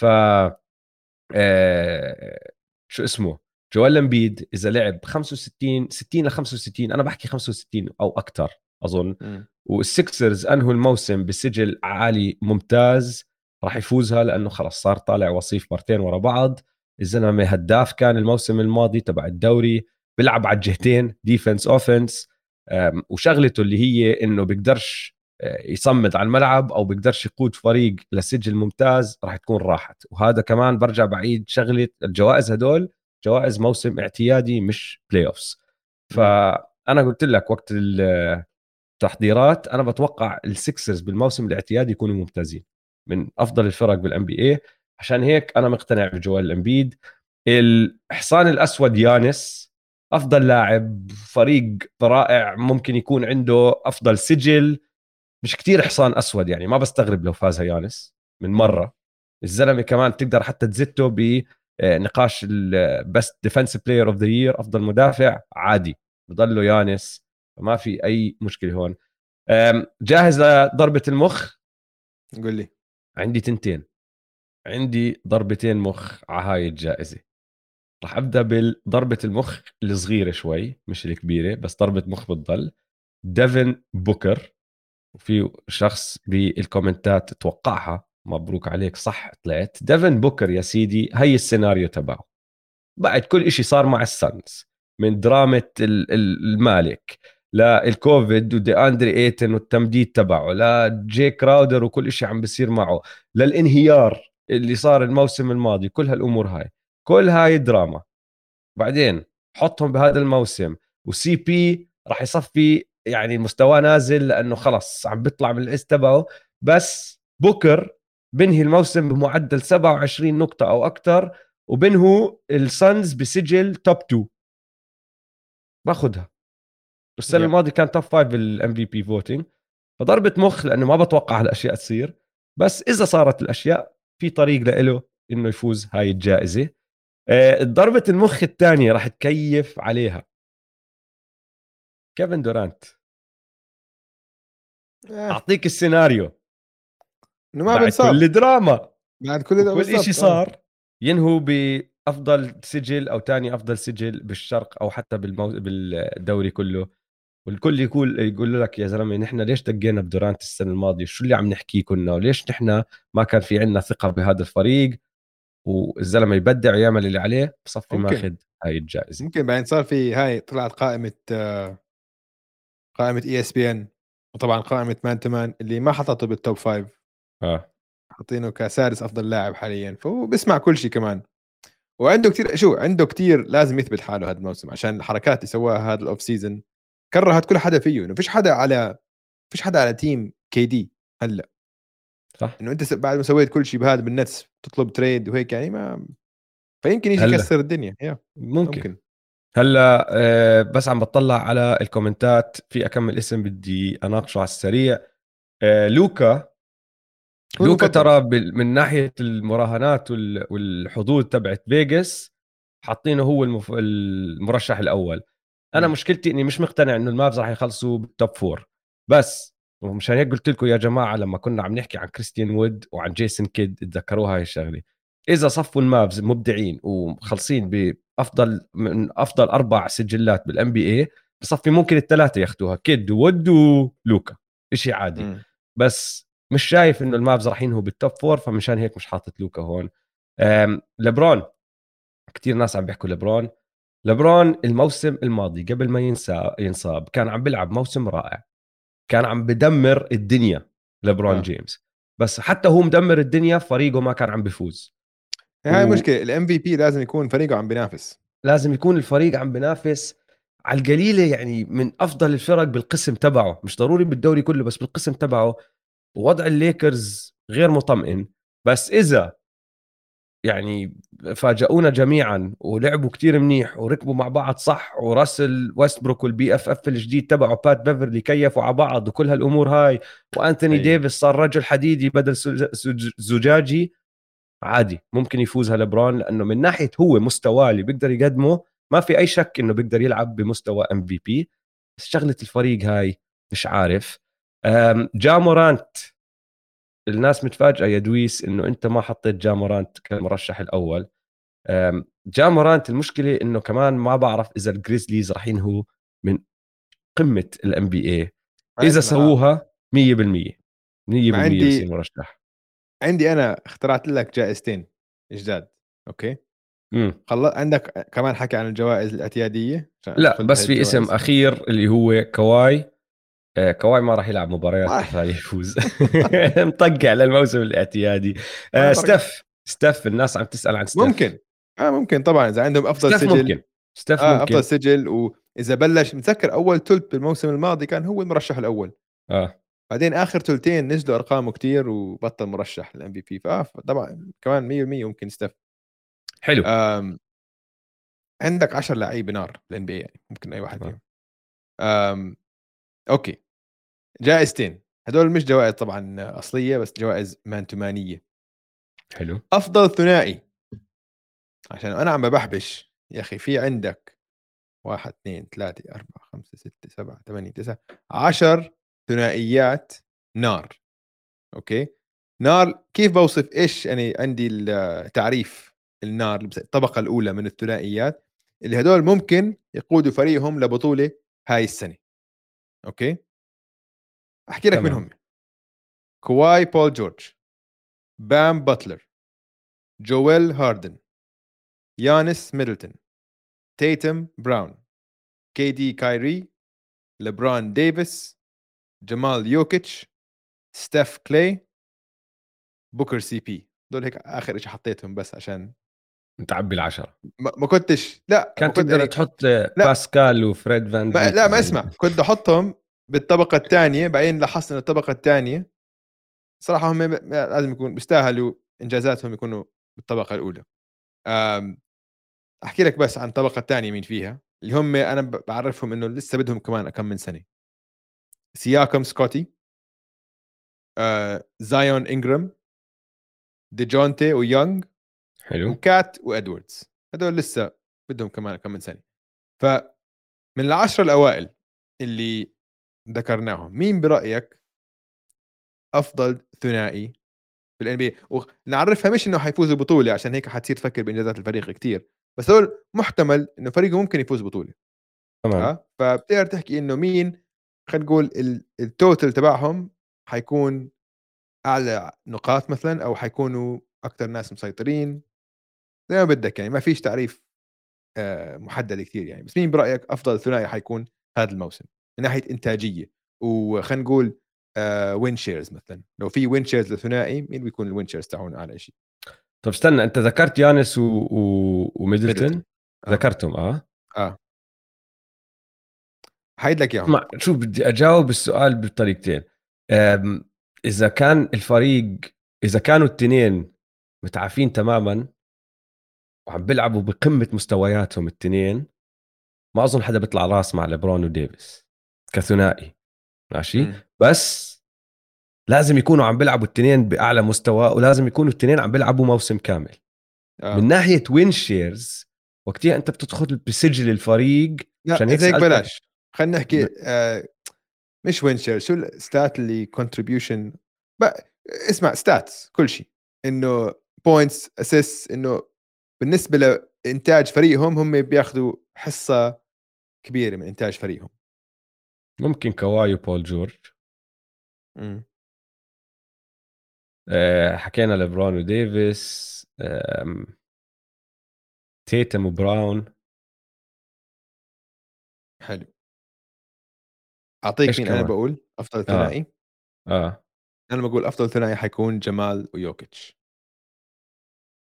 بس جمال ويوكيتش ليش ما فكرت فيهم هيك؟ لانه جمال ويوكيتش راح تكون الارقام كتير منها على جهه يوكيتش، لا حتكون سكورينج حيكون متقارب. يعني جمال ايش راح يحط لك 20 22 24 نقطه شيء هيك، صح؟ 23. يوكيتش راح يحط لك 25 26 بس يوكيتش راح يعطيك 10 12 ريباوند، وراح يعطيك 8 9 اسيست. فهمت علي؟ جمال شو بعطيك بالريباوند؟ 4 ممكن شيء هيك، بس من ناحيه الاسيست بعطيك كمان 4 5. فهمت علي؟ فيوكيتش كتير حامل، ما هاي جزء من وزن. ممكن يوكيتش ارقامه خرافيه دويس. الزلمه مش طبيعي من ناحيه ارقام، مش طبيعي من ناحيه ارقام. فاسمع، فالفكره انه في كتير ثنائيات رائعه بالان بي حاليا، ما في بيج 3، كلها بيج 2. فهمت علي؟ انه كلها صارت بس ثنائيات بالان بي هلا هالايام. ما بتعتبر بن سيمنز بيج 3؟ خد لك شوف رودي غوبير. طيب ذكرت داريوس غارلاند لازم احطهم كان بالتير الثاني. بس مين؟ غارلاند وميتشل ما فيش، مش ثنائي. عندك غارلاند وميتشل وموبلي. طيب هدول ثلاثي اذا هيك. هاي عندك ثلاثي. لا هاي اوكي، الثلاثي الوحيد الصغير، تمام. طيب هلا الجائزه الاخيره سميتها البطل الوحيد. ستيف. هدول النجوم، لا ستيف كان، ستيف وكلي البطل الوحيد. ستيف كيف؟ ستيف سوري بس كلي بطل. اذا عم بتقارن كل الاسامي هدول يعني اذا عم ماشي، بس ستيف فاز بطوله. ستيف مين كان تاني احسن لاعب معه بالبطوله؟ اوكي ممكن ما يكون ستيف كمان. ستيف اذا عم تحكي عن بطل وحيد، تاني أفضل لاعب عنده كان وقت البطولة ويجنز، وبعدين عنده سوبر رول بلايرز خلينا نسميهم. فهمت علي؟ فستيف وحيد هو بطل بس بضلها ستيف كلي. فهمت علي؟ بعرفش سبلاش برادرز كلي يعني. لا انت كلي. الأسامي العشرة هدول، الثنائيات العشرة اللي ذكرتهم، طلع عليهم كلهم كمان مرة واحكي لي انك بتقارن كلي بمستواه الحالي مع اي واحد فيهم. ما بتقدر، ما بتقدر. لا ستيف شايل هديك هاي الثنائي 100%. اسمع، فالبطل الوحيد حاليا ان ما عنده ولا ما عنده ثنائي، ما عنده نجم تاني صريح معه. طبعا اول واحد ديم، ستاف ولوكا وجا. مين يتوقع يكون البطل الوحيد؟ جا ما بدخلوا معهم، ما بدخلوا معهم. ليش؟ لأنه مين النجم الثاني معه؟ جا عنده، ما حدا كان نجم تاني السنة الماضية، بس هاي السنة ممكن تقدر تحكي خلص في نجم، يعني يا دزمن بين يا جارن جاكسون جونيور. وين؟ ما بيقرب على هدول، ما بيقرب على واحد من الثنائيات اللي عم نحكي عنهم كنا. بس لا، إذا بدك تحكي واحد لحاله، أنا بقول لك السنة الماضية كان ستيف هو فائز هذا اللقب لأنه فاز اللقب 100%. هاي السنة أتوقع لك فريق ستيف يكون أحسن بشكل عام، بتوقع كلي يتطور أحسن، جوردن بول راح يكون أحسن، دريمد إذا ضل على نفس المستوى تمام، ميبل جوردن راح يدخل على الدوري ويسفح بعد اللي سواه بالبلاي اوف.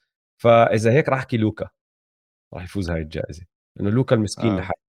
لوكا أو ديم مسكين، أتوقع يكون موسم نار لديم، بس للأسف. جميل لك يا ديم. طيب ننتقل على قائمة المنافسين، ما راح نطول عليه دائما. نحن اللي سويناه يا جماعة بقائمة المنافسين هاي السنة أو هاي الحلقة، نفس اللي كنا نسويه بالحلقات كلها السنة الماضية، بس بدل ما ندخل نتعمق بكل فريق بما أنه هلأ حضرنا عليهم، بس راح نحكي عن القائمة، وإذا طلع نقاش هون هناك نناقش فيه. بس اللي سويناه زي دائما، مسكنا كل فرق ال NBA وأنا صنفتهم من 1 ل 30، ودويس صنفهم من 1 ل 30. أخذنا القائمتين لخبطناهم مع بعض، حطيناهم مع بعض، جمعناهم، وطلع عنا التوب 10 رانكينج. والتوب 10 رانكينج هلا بما انه قبل بدايه الموسم هو نفسه التوقع لمين راح يفوز البطوله. فالفريق المصنف اول هو الفريق اللي طلع بقائمه المنافسين كالمرشح الاول لمان بالفوز باللقب هاي السنه. دويس، نبدا من رقم 10 الدالاس مافريكس. الدالاس مافريكس رقم 9، وأنا تفاجأت بصراحة إنه موجودين هون، بضل أحس براسي لازم يكونوا أعلى، بس الرقم 9 البروكلين نتس، وهذا فريق ممكن كتير بسرعة يطلع بقائمة المنافسين، ممكن يصير الأول بسرعة كتير، بشهر ممكن يكون واصل فوق. رقم 8 الممفيس جريزليز، رقم 7 الهيت، الميامي هيت. رقم هاي تفاجأت فيها، عشان أنا كنت ليش؟ عشان هذا كان يعني أنت كنت حطهم كتير بترتيبك، كنت حطهم كتير واطي. أنا حاطت الهيت 10 بترتيبي، أنت حاطت الهيت، هتطلع ترتيبك 5. 10 حطهم يا زلمة، أنا حاطتهم 10. يعني بتثق بالسكسرز أكثر من بتثق بالهيت. أنا قلت لك هاي السنة السكسرز حاسس فيهم إشي غير. المشكلة معي بالهيت، برجع بعيد اللي حكيته وقت الحلقة، إنه كل حدا تاني تطور هم ما تطور، فهمت علي؟ فكل حدا تاني صار أحسن بإشي، الهيت زي ما هم خسروا بيجي. بس كيف تثق بالبلاي أوفس؟ نحن هاي بنحكي من المنافسين للبلاي أوفس، يعني تثق بالسكسرز حاليا أكتر من الهيت.